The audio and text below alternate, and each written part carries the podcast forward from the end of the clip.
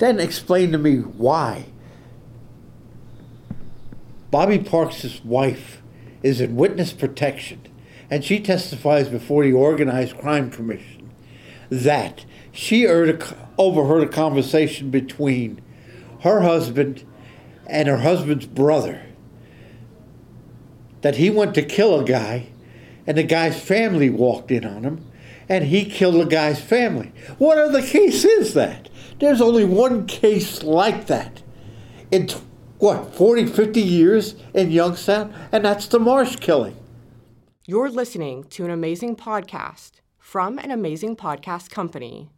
Hello, everybody. My name is Johnny Chechitelli, and welcome to a special edition of Youngstown Mob Talk. Today's episode is a continuation of a special investigation that I've been conducting into a brutal murder case from the 1970s, uh, the Marsh murders. Now, if you haven't already, please check out um, previous episodes we've done on this investigation, um, starting with an episode I did with author Gary Bonnell. Um, great episode, gives a lot of background into the Marsh murders. Gary actually wrote a book called Truth Not Deception that details the whole thing. He worked at the GM Lordstown plant with Benjamin Marsh and um, had a lot of insight into this case, um, including the trial transcripts that from the eventual trial that took place many years later. So again, please watch that episode. It's on YouTube, or you can listen to it on Apple and Spotify or iHeartRadio, wherever you get your podcasts. It's Youngstown Mob Talk, um, the episode with Gary Bonnell. So definitely check that out, and also um, check out part two of the investigation. We did. Um, Jimmy Naples and I did a whole breakdown of Bobby Parks. Now, Bobby Parks was a hitman for hire in the Youngstown area, um, the 60s and the 70s. So definitely check that episode out because that's it all links together and it leads into today's episode. Um, today's episode, I'll give you a quick recap of the Marsh murders and where we're at in the investigation to this point. Um, in 1974, uh, Benjamin Marsh was a nighttime security guard. He was the overnight security guard at the General Motors Lordstown plant. Um, this was a you know huge uh, plant that ran for many years just outside of Youngstown in a in a uh, township called Lordstown, and this was a big employer in this area. I believe uh, at this time in the 70s, 13,000 people. Um, they made you know different cars, different um, parts, all that stuff at this big plant out there that was owned by General Motors. Now, Benjamin Marsh, being the, the security guard, ended up discovering that there were drugs being run out of General Motors. Um, Gary Bonnell, in our previous episode, discusses how um, Benjamin found cocaine um, being shipped out of the vans that were being made that time at the plant. And Benjamin then brought these drugs to his superiors, um, continued a kind of an investigation into this, eventually became uh, an, infor- uh, an informant for law enforcement. Um, he was to testify before a grand jury on the matter. Um, there was also other, uh, you know, criminal activity that he was um, testifying to that was taking place at the, the General Motors plant. And unfortunately for for everyone involved in this, um, the powers that be did not want this trial to go forth so a hitman was hired to kill Benjamin Marsh. Now, um, the killing actually occurred in his Canfield Township home while he was sleeping. He came home one morning after work. He went to bed um, and he was all alone. That's when the killer broke into his garage, um, broke in from a, a window on the outside of the, the garage door, um, ended up walking through the garage, kicked in the door to the kitchen, the house, uh, walks into the house, finds Benjamin Marsh sleeping in his bed, and proceeds to murder him. He shoots him a few times and pretty pretty vicious stuff. Um, it was during this killing when Benjamin Marsh's family actually returned home. His wife, uh, Marilyn, took their two young children. She had an infant son named Christopher and a four year old daughter named Heather. Well, the killer proceeds to shoot and kill Marilyn Marsh, uh, Ben's wife, and then very heinously um, kills young Heather Marsh as well. Actually, you know, beat her with the butt of the gun. Um, he did not harm the baby. The killer did not kill the baby or harm the baby at all. He actually left. The poor child was uh, left, you know, for hours and hours, crawl around in, a, in, in, in, the crime scene, in the blood in the crime scene. It's really tragic, horrific stuff. Um, so, an investigation was held by local law enforcement. At the time, uh, an investigator from the sheriff's department, the Mahoning County Sheriff's Department, um, named Ed Nemeth, was in charge. He had a lead suspect named Bobby Parks, and we have his whole case file, his whole investigation. He really believed it was Bobby Parks that was behind this.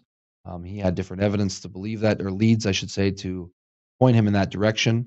Um, at one point, he ends up doing a sting operation because they created, uh, and when I say they, Nemeth, Ed Nemeth also partnered with um, the GM security team to investigate this, which I, I found a little odd. I didn't expect um, a police force to, you know, really team up with a private corporation security team to do this murder. You would think it would be, especially by today's standards, um, uh, just just the law enforcement, strictly law enforcement. Back then, uh, Ed Nemeth was uh, with a guy named uh, McIntosh, Wayne McIntosh from General Motors, and they were kind of doing this joint investigation into the killings of Ben Marsh and his family.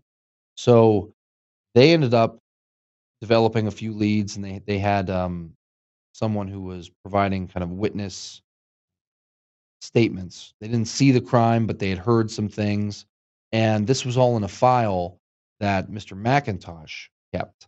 Well, he got a tip that someone was going to steal his file.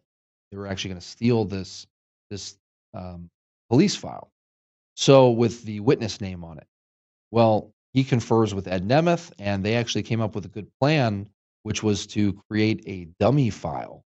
And where on this file they put on a fake name of a fictitious witness. And they said that this person was staying at the Penn Ohio Hotel and that he was out here, you know, being kind of um, sequestered, you would say, before um, there could be a trial or you know a grand jury. So this dummy file was kept in Mr. McIntosh's car on the General Motor, the General Motors Lordstown plant parking lot, and sure enough, that car was broken into and that dummy file was stolen. So now Nemeth has to be thinking, okay, this plan is working. We can do a sting operation here. So Nemeth actually goes to the hotel and pretends to be this fake witness. He's staying in a room at the hotel. It's being guarded by other sheriff's deputies. And for a couple days, Nemeth is at this hotel and nothing happens. Well, I believe it was on the third day, um, he gets a phone call and there's a man breathing heavily on the other end, and he kind of just tells him, "Don't go anywhere." Well, sure enough, that's the sign uh, something's going to happen. So the police are all guarding it; they're all watching. Three men show up to this hotel room, and they knock on the door. Uh, as soon as Ed Nemeth opens the door, the other officers jump out and they arrest these three men.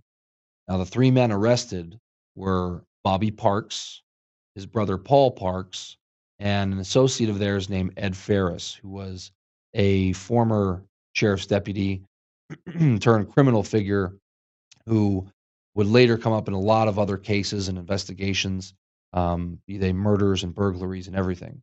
These were, you know, three bad guys here. Bobby Parks was a hitman for hire. And again, if you haven't watched our previous episode, we do a whole breakdown of who Bobby Parks was.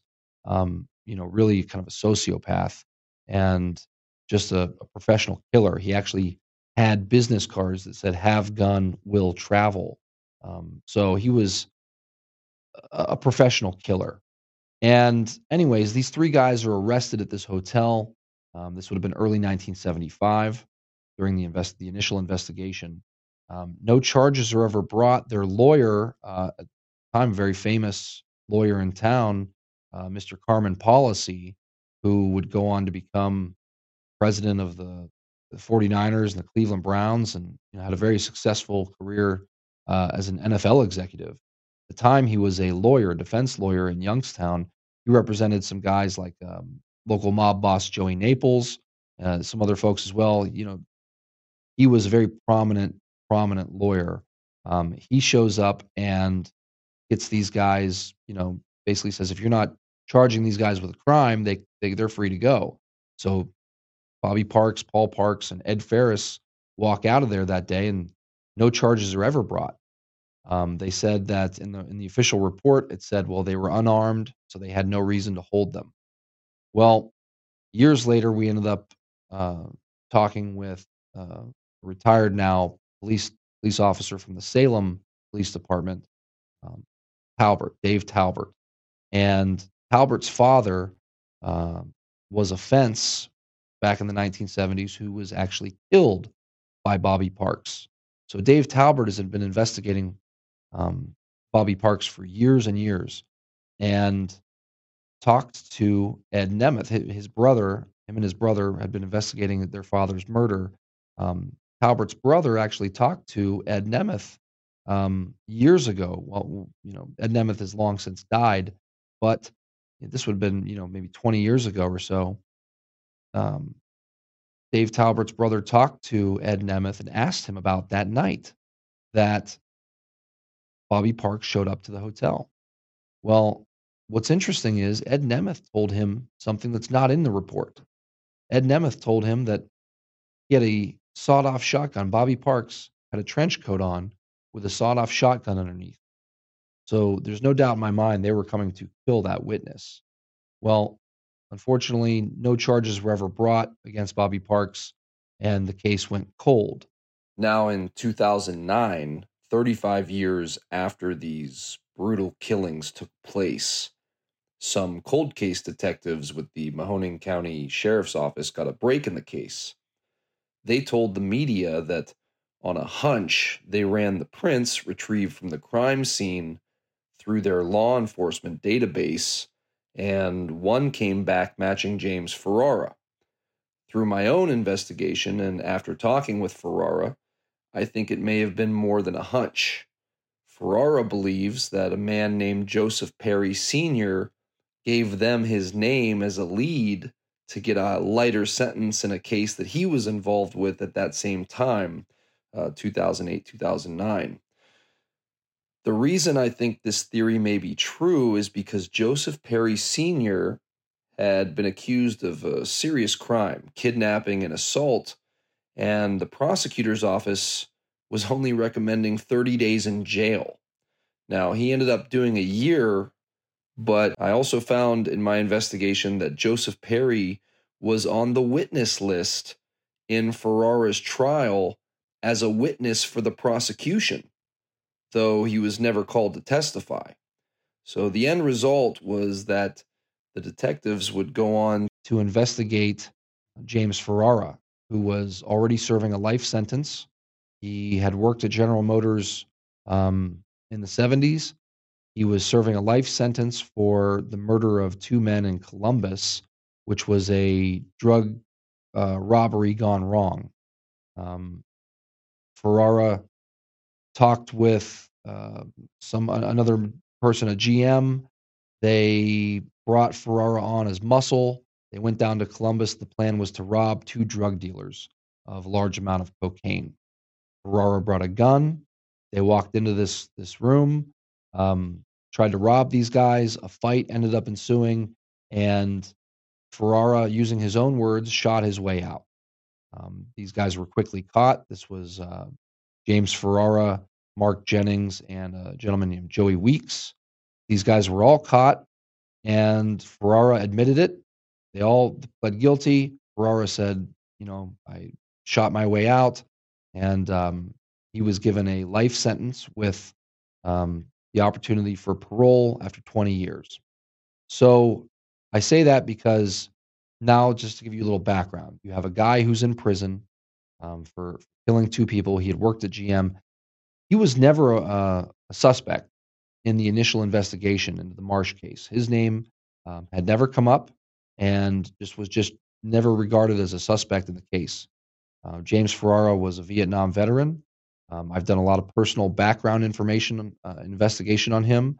Followed leads, followed people he that worked with him that knew him, um, people from his personal life as well, and they all told me the same thing. They all said James Ferrara never got in any trouble until that stuff that happened in Columbus. So, you know, James was, uh, as as I mentioned, a Vietnam veteran. Um, but no signs of any any criminal background in his adult life.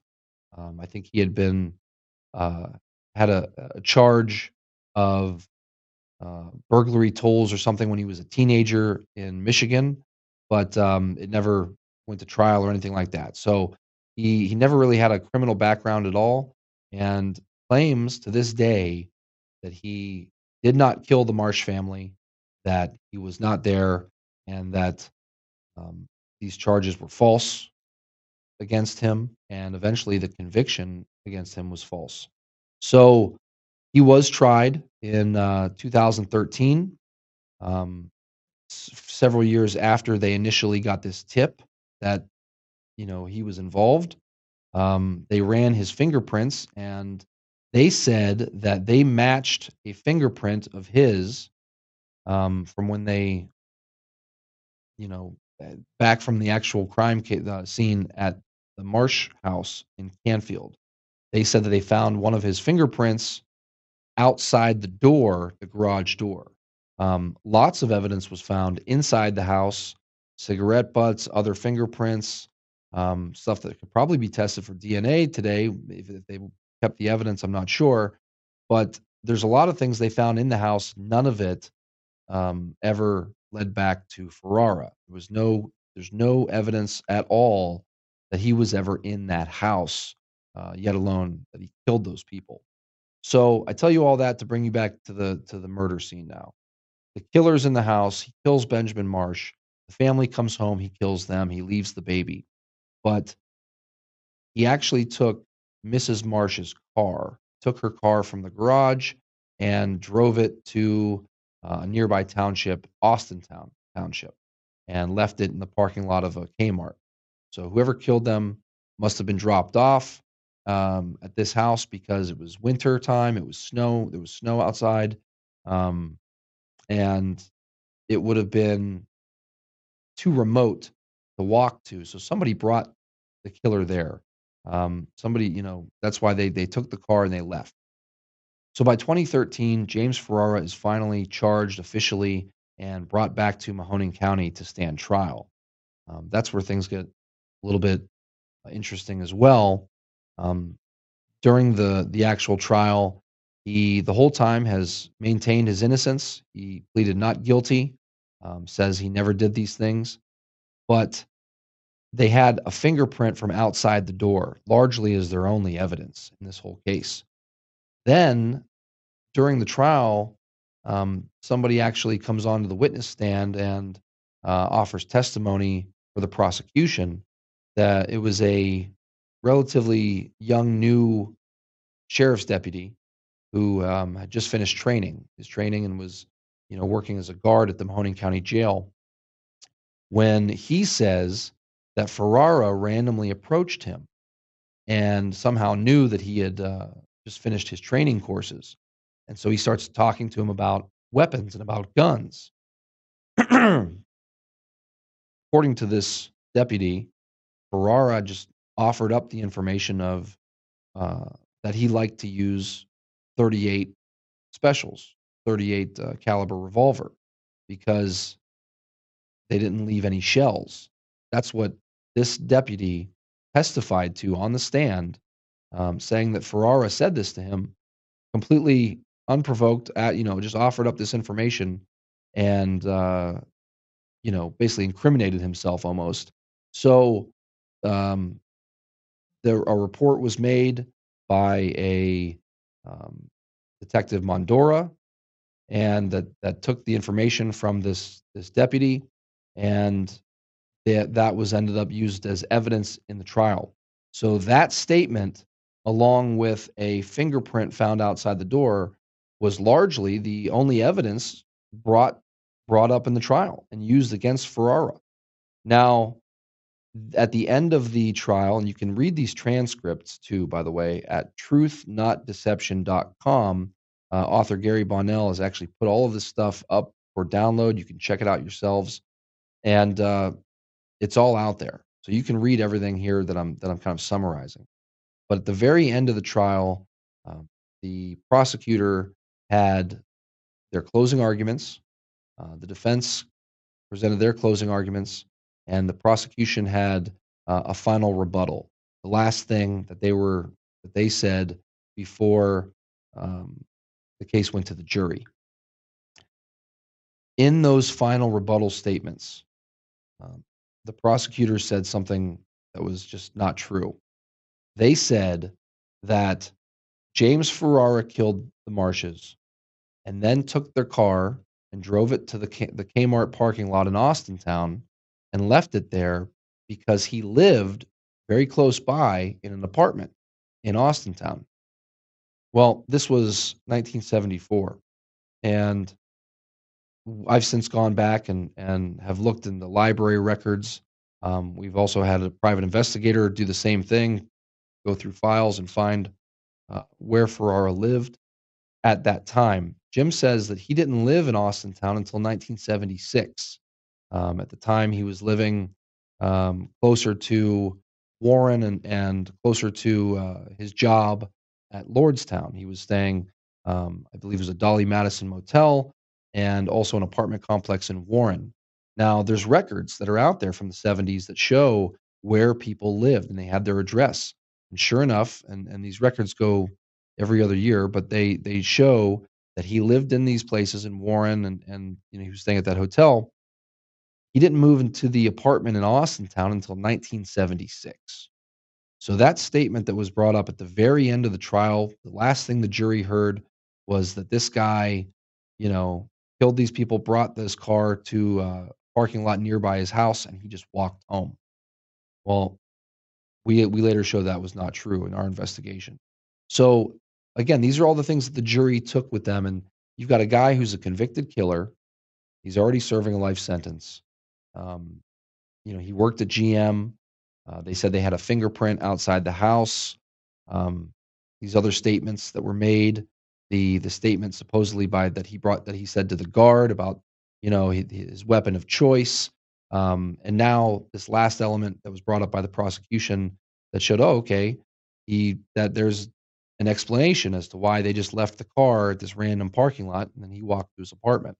So that was everything used and you can see you know a jury they found him guilty. They found James Ferrara guilty. Um, james I've talked to him a lot now over the last year. Um, I've kept an open mind. I try to say, okay, I don't know if he's innocent. I don't know if he's guilty. I'm talking with him, um, trying to decipher, you know, what's the truth? Is he telling me the truth? Uh, everything he's told me, I've independently verified. So, as far as his background and who he was, what kind of person he was, the fact that he never wavered in his in his maintaining his innocence um, this is a guy again who did plead guilty to shooting those two guys in Columbus uh, in that drug deal gone gone bad. Denied this case from day one, so it was compelling. But I said, you know what? There's one thing to talk to this guy on the phone. Um, it's another to look him in the eyes when you talk to him.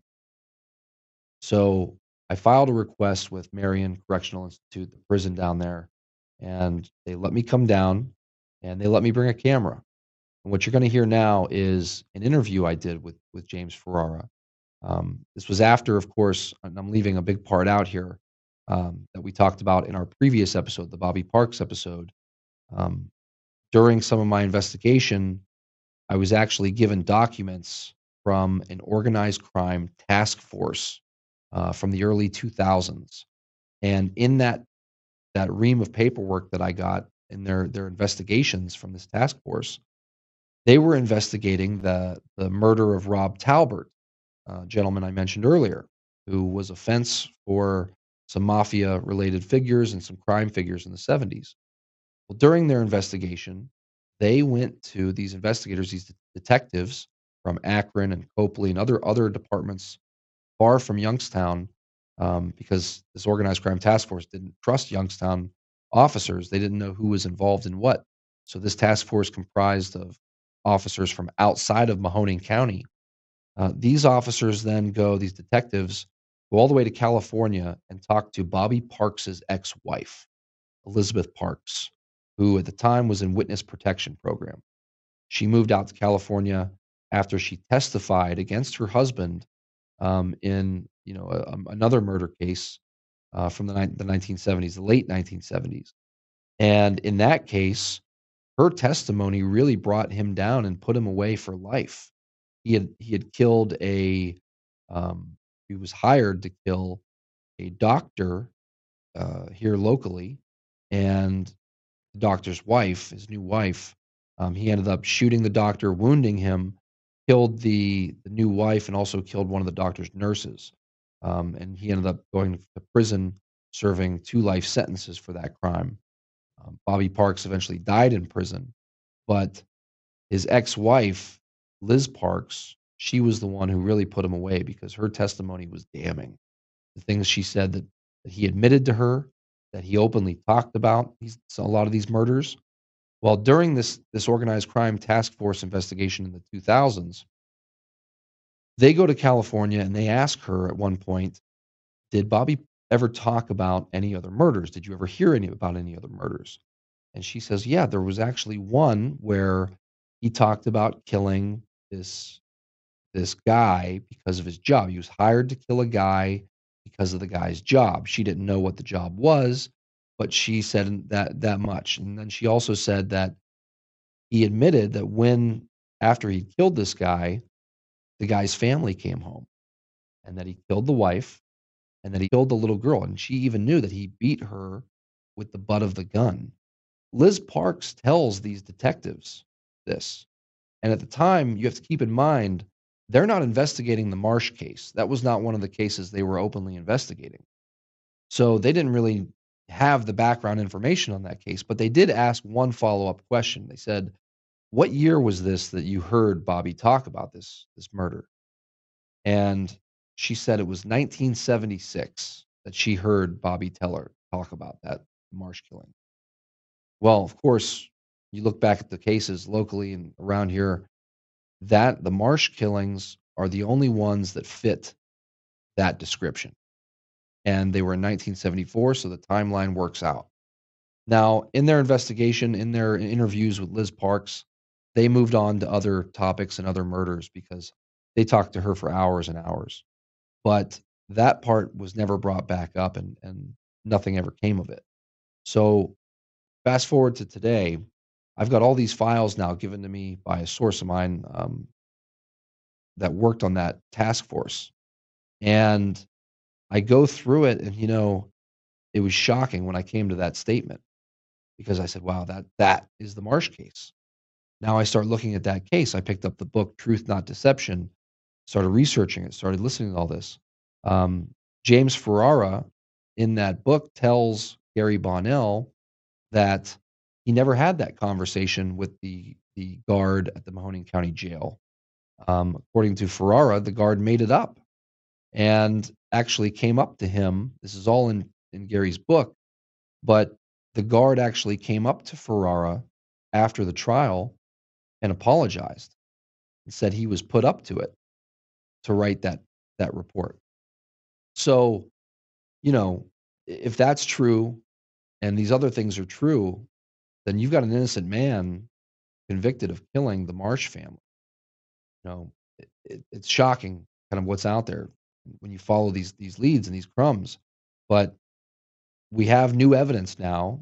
You know, Liz Parks's words, which were enough to put Bobby away for life. You know, her she she's since died. I, have I found out that she's died during COVID um, just a few years ago. But you know, the sheriff's department has her interview they have a tape with her. They have the transcript. They have it all. She says it right there.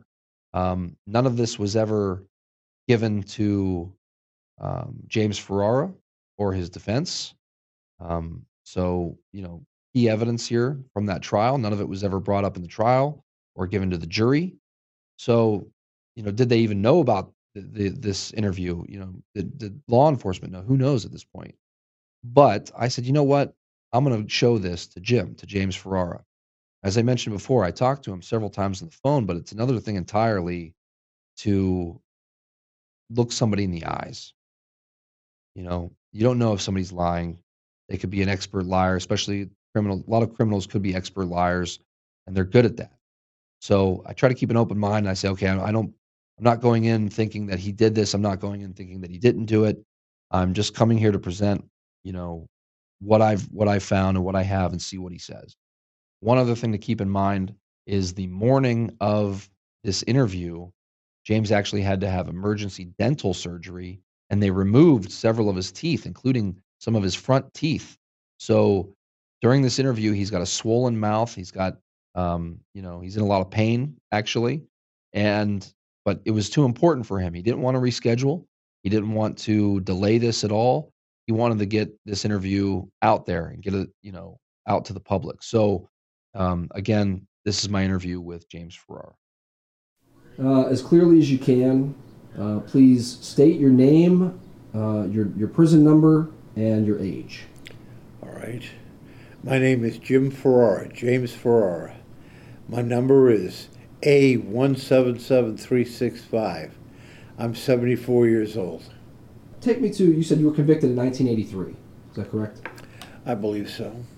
What were you convicted of? Murder. And what was your sentence? I was sentenced to uh, life imprisonment with uh, parole eligibility in 20 years. That was my next question. Was your el- eligibility for parole. Okay, so you've been in prison. Uh, you said since 1983, Right. and that was for, and we'll get into this later, but that was for um, a crime that was committed in the Columbus area. Yes, sir. Okay, what happened in 2009? In 2009, while I was here at Marion Correctional Institution, I was taken back to Mahoning County and questioned on a cold case from Mahoning County. You were brought to Mahoning County for questioning. Mm-hmm. Questioning what? Questioning about uh, murder case involving uh, Ben Marsh and his family. And what did you think about when they started questioning you on this case? Well, I was shocked that I was even brought down there. I didn't even know I didn't know anything about that case. Uh, but I find I I learned a lot about it because uh, they questioned me on camera, they questioned me extensively, and then after they were done, they took me through the jail, out the door, put me in a car, and drove the car to the front of the jail and took me out, took me back up in the detective's office, and uh, questioned me again. Took my uh, took a DNA swab, and uh, of course they had fingerprinted me and palm printed me numerous times while I was there. Okay. Now, you worked at General Motors. Can you t- just tell me real quick, when did you work at General Motors? I worked at General Motors. I started there November uh, November 30th of 1970 Until when? until uh, 83. So, you worked at General Motors at the same time that Benjamin Marsh worked there. That's what I heard. I never knew Benjamin Marsh. Did you? What did you know about Benjamin? You said you never heard of him at all. No, I know that uh, from other people that he, and from the newspaper articles, I read that he was uh, a security guard who worked second shift. I worked second shift, but uh, I never met him. I worked pretty much throughout the whole plant. I was uh, I worked for the UAW. I was a union representative, so I represented the material department, and that's line feeders and stockmen and tow motor drivers and anybody who put uh, stocked the lines, unloaded trucks, unloaded trains. So I, I went to the truck plant. I went to tri level. I went through the whole uh, car plant, upstairs and downstairs, all the departments had some form of material that uh, people fed to the line that I represented. Yeah. So I pretty much went everywhere. So, do you remember when you heard that Marsh was murdered?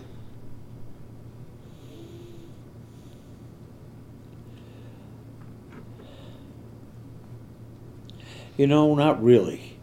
I remember them posting a composite picture of the person that killed Bel- Ben Marsh on the bulletin board in the uh, entranceway to General Motors. But as far as the details about the case, no. And since I didn't know him or his family, all I did was come to work every day. How many people worked at GM back then? Oh, 15,000. And Could be more, but f- at least 15,000. Now that's including the fab plant and the truck plant and the car plant. It was a big facility. It was a little city. I was a union rep. He was a security guard. Why would I have any contact with him?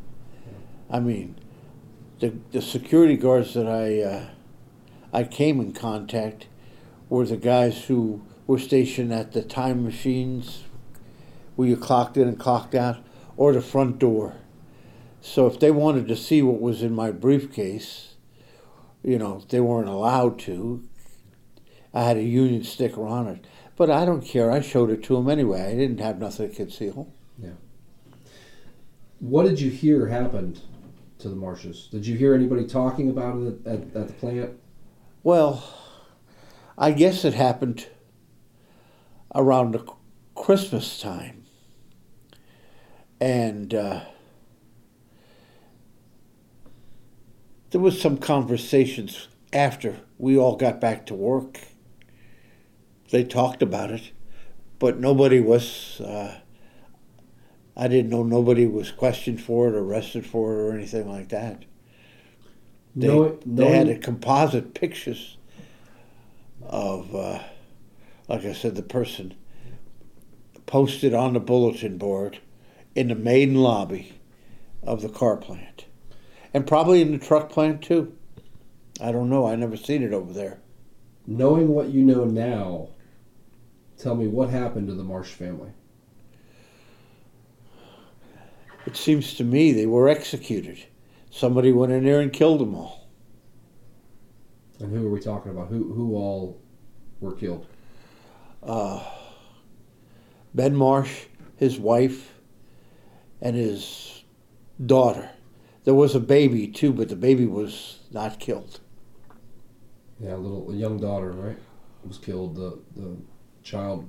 Yeah, there was a four or five year old daughter. She was killed. The police would later say that they recovered your fingerprints off of a door outside that house. Are those your fingerprints? No, sir. How do you explain that? I think that my came up, my name came up while they were questioning other people for other crimes. And once they got my name and questioned me, they needed prints. I think the prints that they wound up saying that they found at the scene of the crime were taken from me in 1983 when I got arrested for the crime I originally got locked up for. Because I wasn't there. I didn't know Ben Marsh. I'd never been to his house. And uh, here's a funny story. I heard that a guy named Joe Perry got in trouble on a kidnapping and assault case. Him and his son got arrested. And he worked at the plant and knew of me.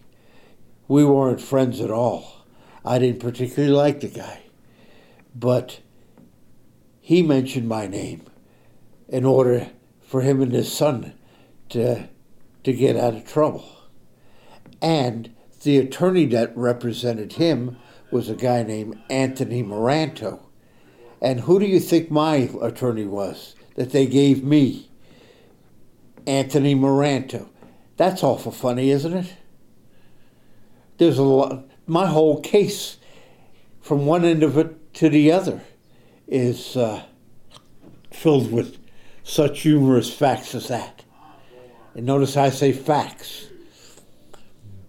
Now, There was a partially smoked cigarette found found in the house, the Marsh house. Right. do you smoke? No, sir. Have you ever smoked? Never have. So there's no no way. There's obviously they didn't They didn't get you with any DNA on that. They didn't get me with anything in the house. So they, they say they found fingerprints on the back door, and they found footprints. Whose foot, footprints did they? They never took my footprints. They even never even said the- size of the shoe.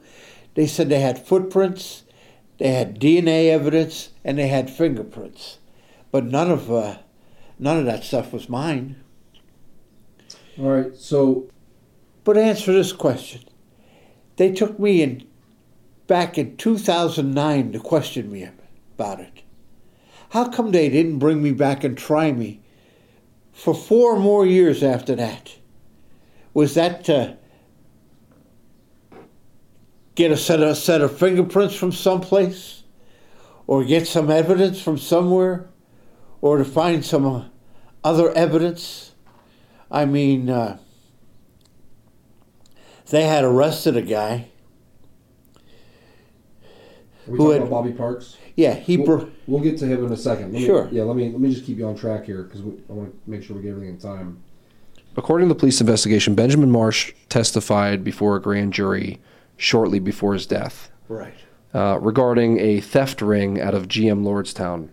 What can you tell me about a theft ring there? Anything? No, sir. Were stolen items ever sold at the plant? Absolutely. How do you know that? Because people ask you if you want to buy something, whether it's an air conditioner or a leather coat or ever, anything you could think of firearms, rifles, uh, drugs. There was always something for sale there, either in the parking lot or at the Union Hall.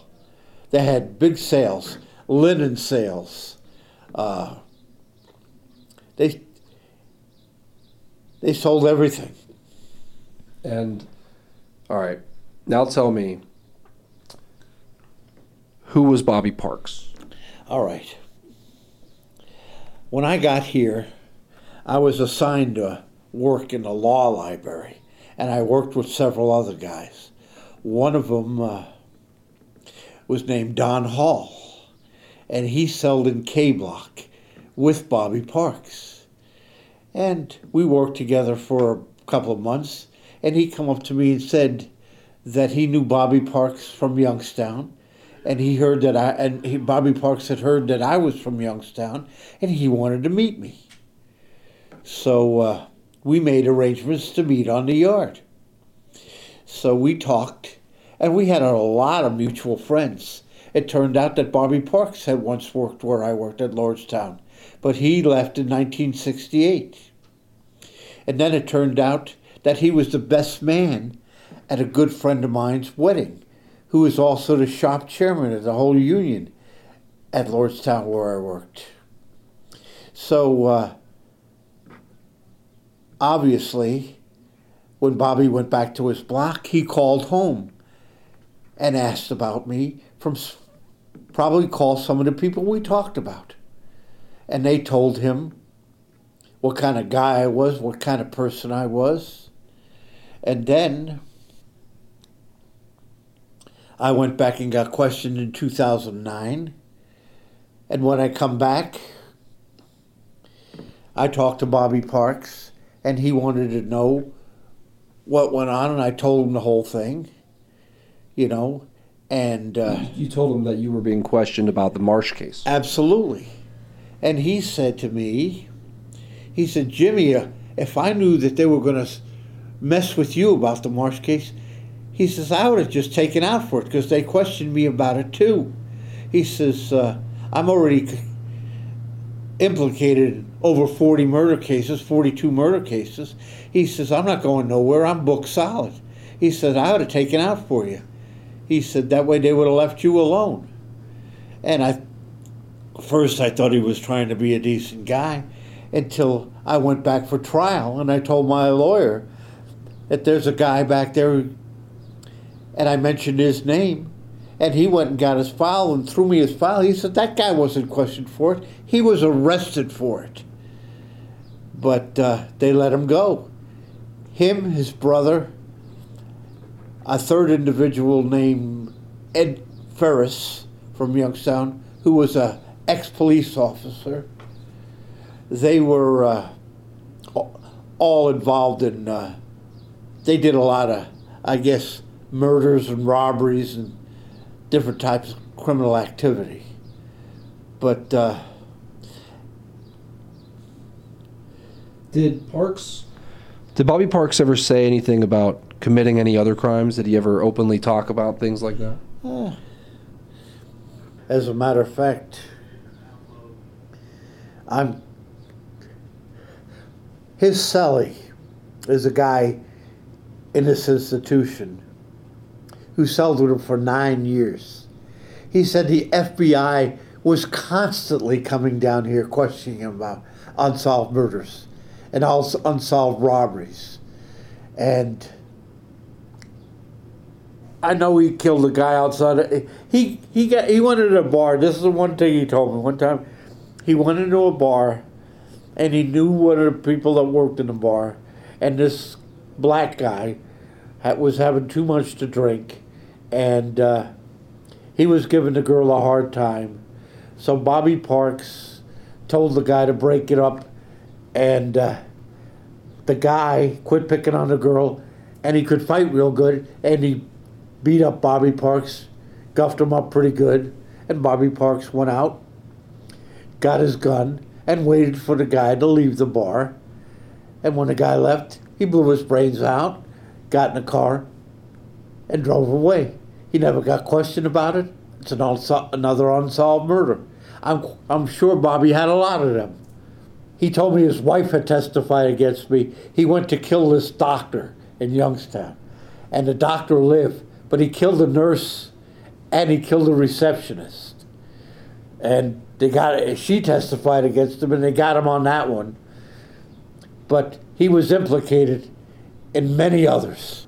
I didn't know much about Bobby Parks until I went back uh, for my uh, trial, and then I met a a guy I was incarcerated with in the county jail. His name was uh, Tucci, and he was a friend of Paul Parks, and he told me about Bobby and Paul and what them guys did. They were the murder crew in Youngstown. This is a piece of paper I can slide him, right? Okay. So I'll pull that out. And what I have here, this is a copy, this is a, an excerpt, um, a partial, this is a partial interview transcription from Detective Frank Martucci with the Akron Police Department and Detective Dave Moore of the Copley Police Department, both working on an organized crime task force interviewing the ex-wife of, of Robert Bobby Parks on December 4th, 2001. Right. The ex-wife, who was at the time in witness protection, is referred to as Liz. Uh, if you would, Could you read me that excerpt there? Detective Moore. Now continuing, Liz. When you were detective, when you, when we, when Detective Martucci and I had spoke to you last, you had mentioned another conversation that you had overheard Bob make. Could you tell us a little bit about that conversation? Liz, yes, uh. He was telling, oh, he was talking to Paul about the guy. It was some guy, and somebody wanted that guy killed, and he went ahead and went in the house to go do it and and waited. I guess he had watched the house several times, been over to make sure no one was there but him.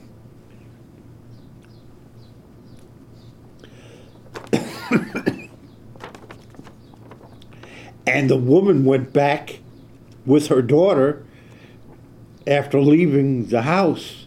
Maybe she forgot her purse or something and went back into that house. And by then, Bob had already committed the crime with that man and proceeded to shoot the woman, from what I understand, and beat the four year old girl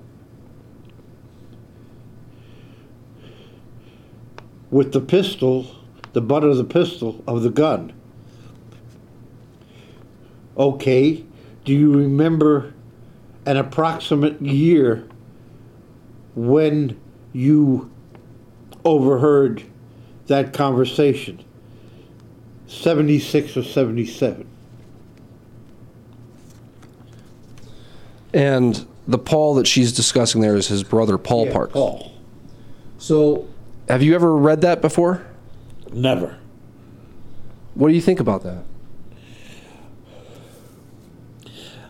I think he killed Marsh, and I think Marsh's wife come back, and he he killed uh, the wife, and he killed anybody who can, can identify him. He didn't kill the baby because a baby can't identify him. And uh, I think when he told me that, he was being truthful. That he, uh, when he told me that if he knew that they were questioning or messing with me about it, he'd have taken out for it. you really believe that? Yes, I do believe that. And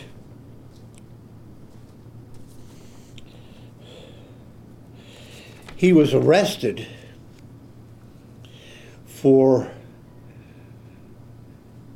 that group of guys broke into General Motors security office and broke into Ben Marsh's file cabinet and stole the murder file. The file was supposed to contain the, the people who were snitching to Marsh about drugs and crimes that were happening at Lordstown. So, uh, And how do you know that about this file that was stolen? How do you know that? I know that because there's a gentleman that wrote a book about the whole case, and I read the book. Was any but was that was mentioned Moran your your lawyer mentioned that in your trial, is that correct? Absolutely, yes. Going back to your trial, what did you think of the state's case against you? I didn't think they had a case against me. They said they had a fingerprint.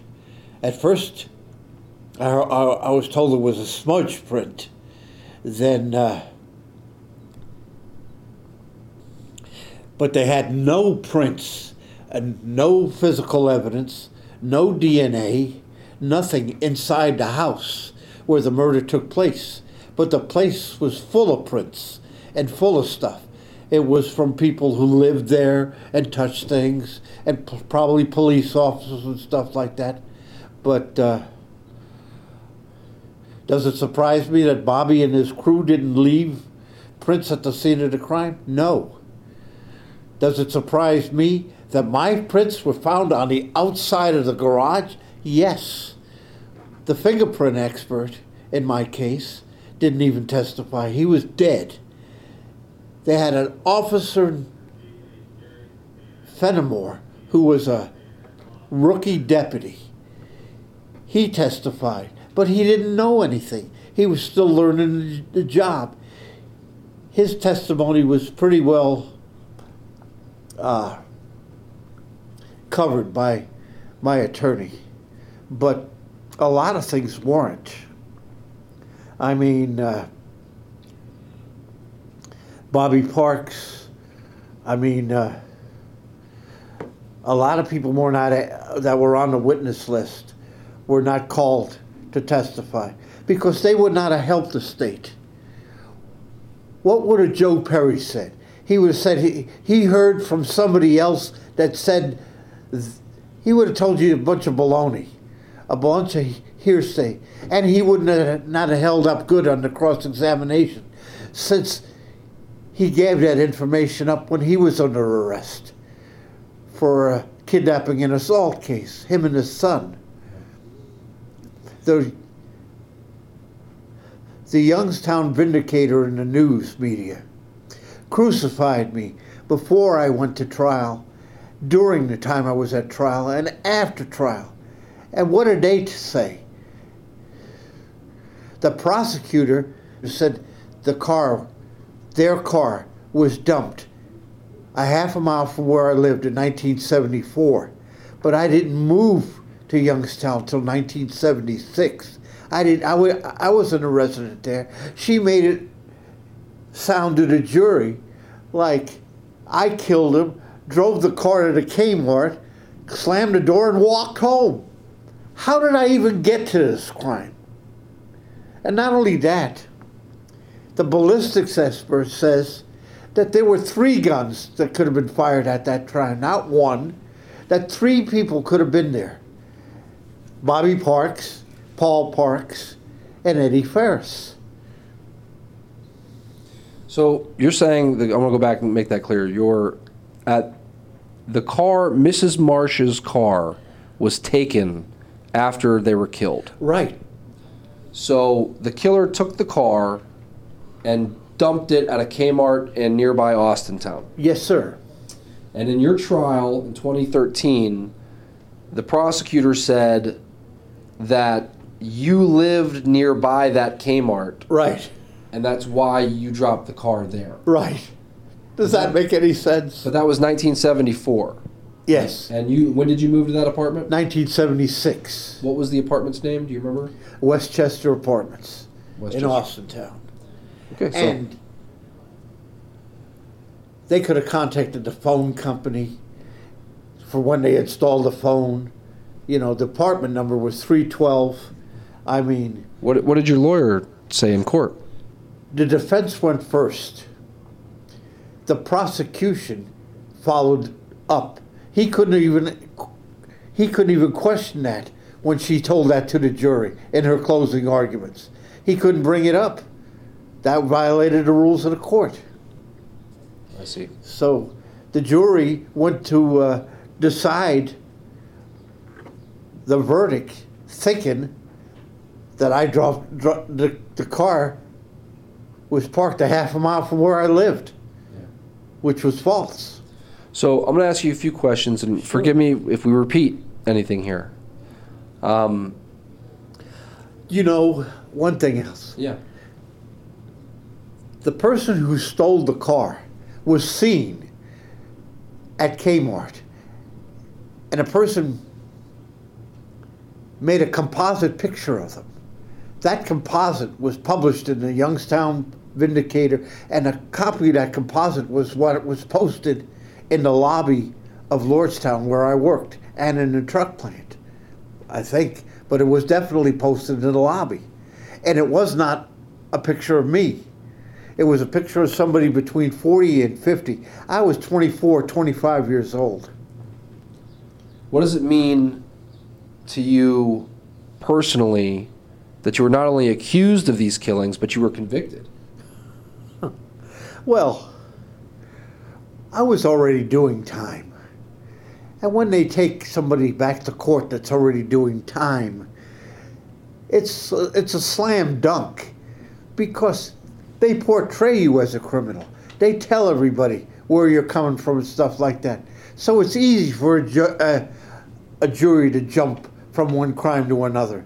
Oh, he's already killed people, so he had he might have did this, and he only lived a half a mile from where they dumped the car.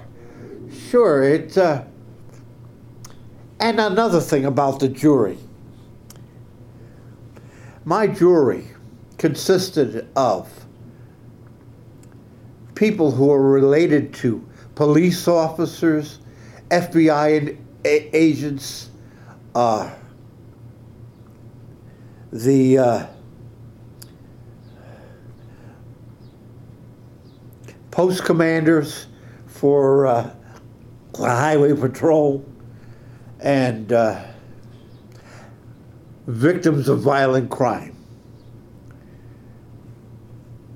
Everybody on my jury was either a victim of violent cl- crime or had a law enforcement background because they were re- related to a police officer or an FBI agent or somebody in the law enforcement with a law enforcement background. So what? Are you, so what are you saying? What I'm saying is that uh, the average person on jury duty was not on my jury. They were handpicked. They were they were more willing, you would say, pre, pre, pre, predisposed to agree with law enforcement. Absolutely. As a matter of fact, on the voir di- dire, they interviewed uh, one woman, and that's why I'm, I'm saying this because I remember what he said. She said her husband was an ex FBI agent and an ex a former air marshal, and her son was the post commander of the highway patrol. And if she was to give her, this is before my trial, and if she was to give an opinion on my guilt or innocence, she'd have to find me guilty. Now, this is before I even went, and they let her stay on the jury. Wow. What does that say about your lawyer? I mean, do, do you, how do you feel about Your lawyer in that case. I feel when I found out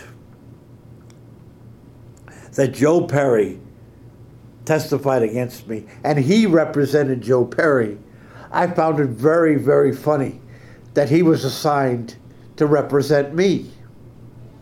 Yeah, I. Uh, he did file motions for acquittal and dismissal on four, at least four occasions. And I felt the case should have been dismissed. There is no evidence. I didn't do anything. They found there was no foot. They got a footprint where they kicked the door in. They didn't. What what size footprint was, was, was that? Who did that? How come they didn't take my? How come they didn't say that in court? No fingerprints within the house, in the kitchen. I mean, they're, they're saying they described a bedroom. They had fingerprints on the door frames. Ben Marsh's paycheck was on a kitchen table where they said they found it, but they didn't find nothing of me in there. I wasn't in there. But they found three fingerprints on a door, 40 year old prints that were degraded, smudged. And who knows if the fingerprint cards, if they if they if they could have done a analysis of the handwriting or the ink or whatever, could have uh, could have could have held up. I mean, the fingerprint expert, uh, like I said, they didn't have one because the person who took my fingerprints, and that's another thing. The BCI woman said them fingerprints had been moved four or five different times. How do I know they weren't replaced by my 83 prints? Which I'm sure they were. Where else could they have gotten them? They had prints of me in the military. You know, I had all kind of prints. I had all kind of clearances, you name it. What did you do in the military? Where'd you serve? Where, where'd you serve? I was in Vietnam, but uh, In what branch? I was in the Marine Corps. All right. So real quick, I, I want to. I got a couple more I want to get to. I'll keep you back on track here. Sure. What do you hope comes of this interview? I hope that they look at this case and realize that there is no case. And they either drop the charges on me or retry me and start questioning some of these witnesses. And not only that, fingerprints on the outside of a garage door don't constitute a murder. That doesn't mean that you murdered anybody. Those are not my prints. I didn't commit that, that crime. But what I'm saying is, how did they make the leap from the outside door to the bedroom or to the inside the house? Then explain to me why. Bobby Parks' wife is in witness protection, and she testifies before the Organized Crime Commission that she overheard a conversation between her husband and her husband's brother that he went to kill a guy and the guy's family walked in on him and he killed the guy's family. What other case is that? There's only one case like that in what 40 50 years in Youngstown and that's the Marsh killing.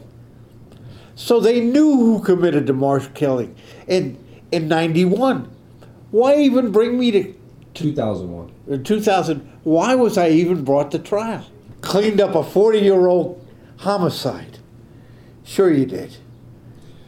Do you um, you mentioned that with your first case, you were eligible for parole after what twenty years? I would have been paroled. So if if they if you were to get a retrial in this case, Yes. Do you believe that I don't believe they'd try me. I don't think there's ev- evidence. There's no, there's obviously no witness. Everybody's dead. There's no evidence of me in the at the crime scene. so let me ask, do you have any hope for parole? Oh, of course I have parole. I did my time. I pled guilty at my hearing. Two guys tried to kill me. I killed them. I went I went to court on it. I told them what happened. They found me guilty. They said I was suffer- I suffered from PTSD, post traumatic stress disorder. They said I was on a tremendous amount of stress, stress, and I had a perfect institutional record. I'd have, I'd have been home by now, or at least I would have had a very good opportunity of being home right now, instead of going back to Youngstown on this baloney. And the thing about it is, a lot of people in Youngstown know me. A lot of people in Youngstown know I didn't do this. I'm not capable of killing a kid. That's crazy. Nobody does that. That's sickening. But pro- professional killers do that because kids can testify. They can they can pick out witnesses. All right, so I want to get to your first case, but before before we do, what would you do if you become a free man? I'm retired. Go on Social Security and go fishing. Enjoy your life, huh? What's left of it? 40 years in prison. Where are you from? Originally, yeah? Brooklyn, New York. And when what brought you to Ohio? Well, school busing in my neighborhood in Brooklyn. I lived in Ridgewood, Queens. My mother had an aunt that lived in Mansfield, Ohio. A small, quiet, nice community in Ohio. So we, I moved in with her. With her, my family moved there, where she immediately worked me and my brother as a slave. But that's okay, because it was nice there. And then, as I got older, I joined the Marine Corps. I got wounded in Vietnam. I come back. I got a job at General Motors, moved to Youngstown, met some people. I was pretty much a loner in Youngstown too. I didn't. Uh, I had a couple of girlfriends, but uh, I wasn't a party animal. I didn't get high. I wasn't a drinker. I didn't. I wasn't a social butterfly. I got a job in the union. I represented 160 people, and that's what I did. I worked a lot of overtime. At General Motors, Yeah. General Motors, Lordstown. Lordstown, yeah. I bought a house for my mother. I looked after after my family, and I was moving out of my apartment. I moved in with my girlfriend. Which apartment was that? Do you remember where? Uh, yeah, it was Westchester, where it was where it was living in the 80s Mhm. It was time I had been here long enough, and I was had uh, fits of depression, and I wasn't, uh, you know. And a couple of guys be, befriended me when I got sick, when I was in the hospital, and when I got out of the hospital, I had pneumonia, which I caught from Al Ali's kids. So real quick, I'm just gonna speed you up because we're running out of time here. So Right. tell me who are the, who are these two guys you befriended? Joe Weeks and Mark Jennings, who both testified against me. Who were they, real quick? They were my co-defendants. But I mean, to you before the case, who? Oh, just Joe Weeks was a guy who worked with me where? at Lordstown, and Mark Jennings was a friend of his, a mechanic. Their uh, their side business was dealing drugs and stealing cars. Did you do drugs? No, So why hang out with these guys? no, because Joe Weeks was a zone man in the union. I worked a lot of overtime, so I worked with a lot of guys, union guys. And what? Joe Did, Weeks was one of them. We became friends, friendly in the plant. and, it's, and quickly walk me through. So what happened then? Well, they helped me move, so now I owed them a favor. So uh, they were dealing drugs with their family in Columbus, Ohio. And they got this bunch of cocaine on a consignment, but they started using it, so they couldn't return it, and they didn't have the money to pay for it. So they thought about let's have a phony robbery. And uh, they asked me to make a couple of phone calls for them, pretending to be uh, a person.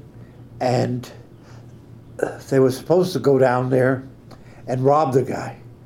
But they knew the guys that were robbing. It was Jennings, Jennings' cousin, and Jennings' cousin's wife were all in on the robbery. So uh, they conned me into going down there. I knocked on the door.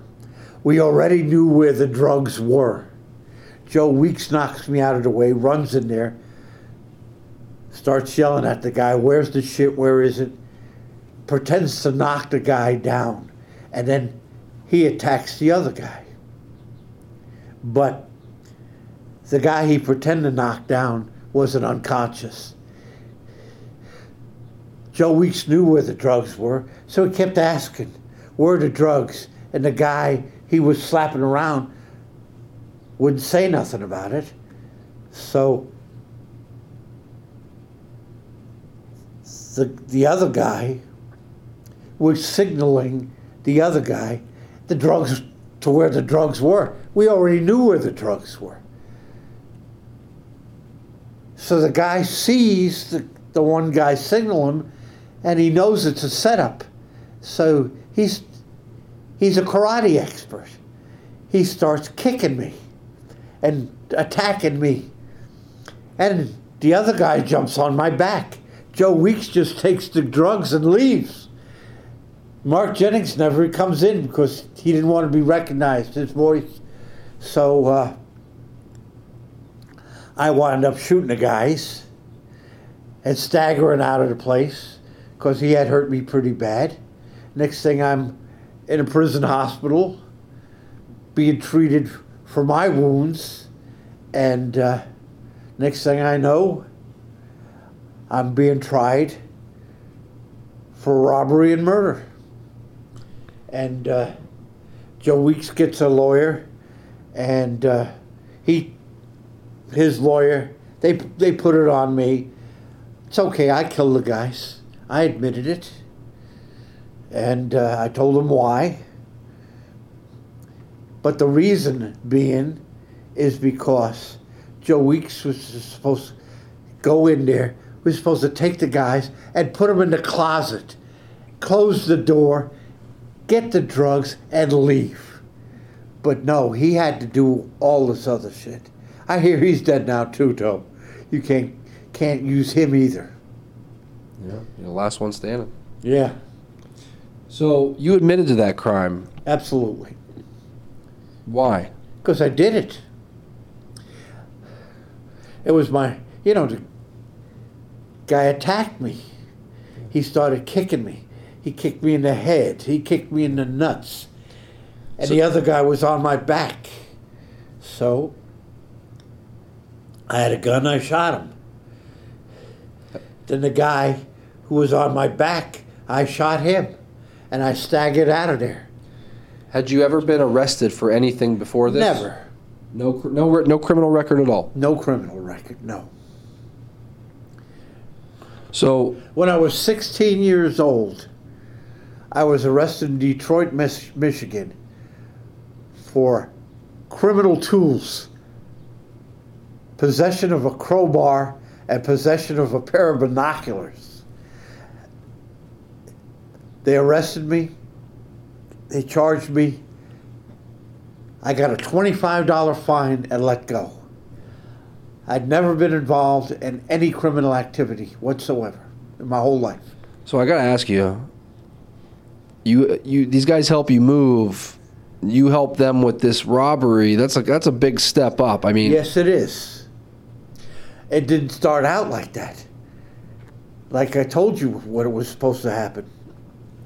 I was supposed to knock on the door. The guy was going to open it. Joe Weeks supposed to run in there. We were supposed to put these guys in a closet, lock the door, get the drugs, and leave. All they could say is they got robbed. But Joe Weeks wanted to make it look like they were really robbed for the drugs, so he wanted to slap them around and make them look bad. The one guy was in on it, the one guy wasn't. The one guy that was in on it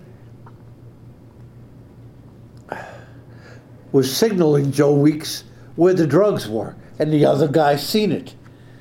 So they went crazy. So okay, so you you you, you committed these, you know, these murders. You killed these two guys in a drug deal gone wrong, Right. drug, drug robbery gone wrong. Right. You've admitted to it. You pleaded guilty, Right. They gave me the minimum sentence they could give me under the law. and you would be eligible for parole today if you weren't. Oh, I been, was eligible years ago. Yeah.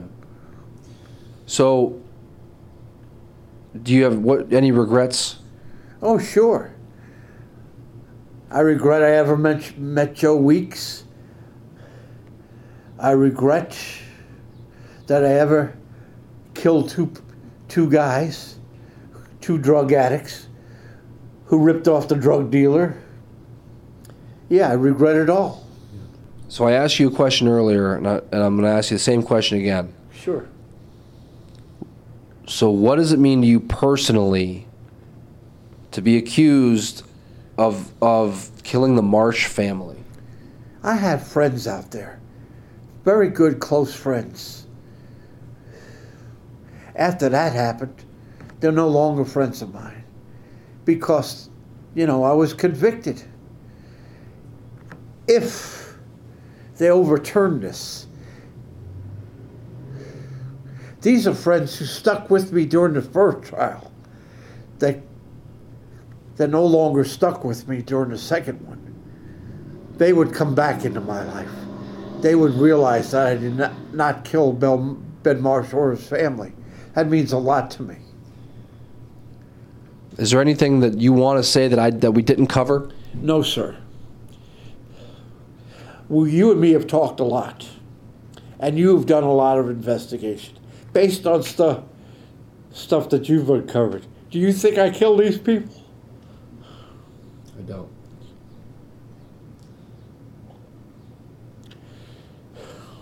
That's good, because I did. Thank you.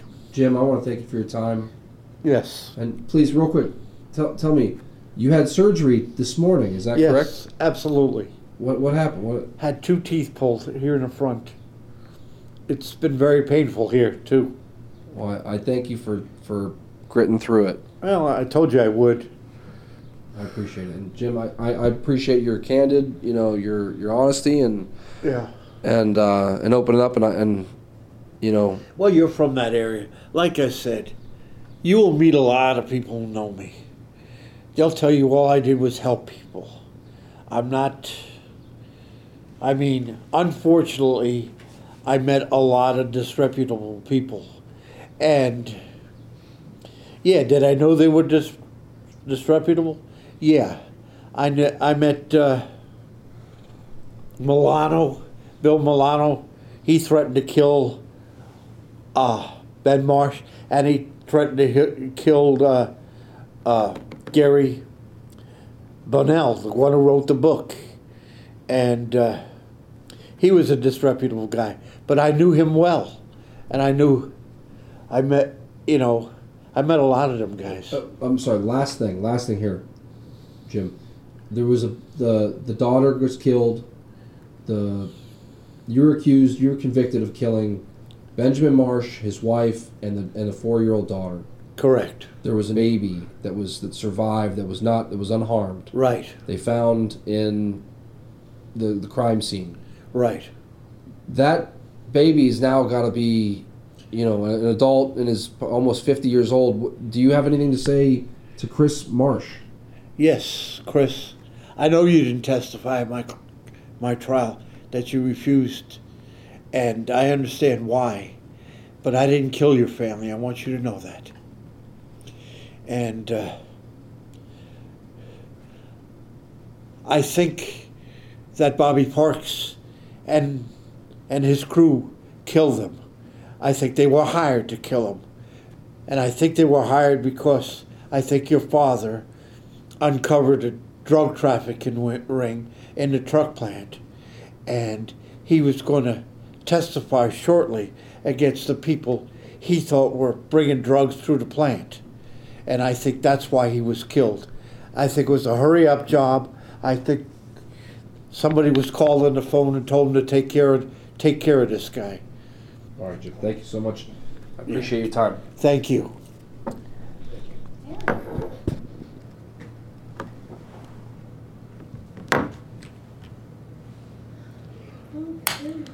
Not everybody's guilty. You have an interesting life, Mr. Absolutely. I've lo- outlived a lot of bad guys. Keep on living. Hope so. Keep on living. Hopefully you get that parole, huh? Yep. That was an amazing podcast from an amazing podcast company. To watch with video, check out our YouTube channel at youtube.com slash amazing podcast company. If you enjoyed the show, don't forget to leave us a review. It goes a long way in helping other people find our amazing content.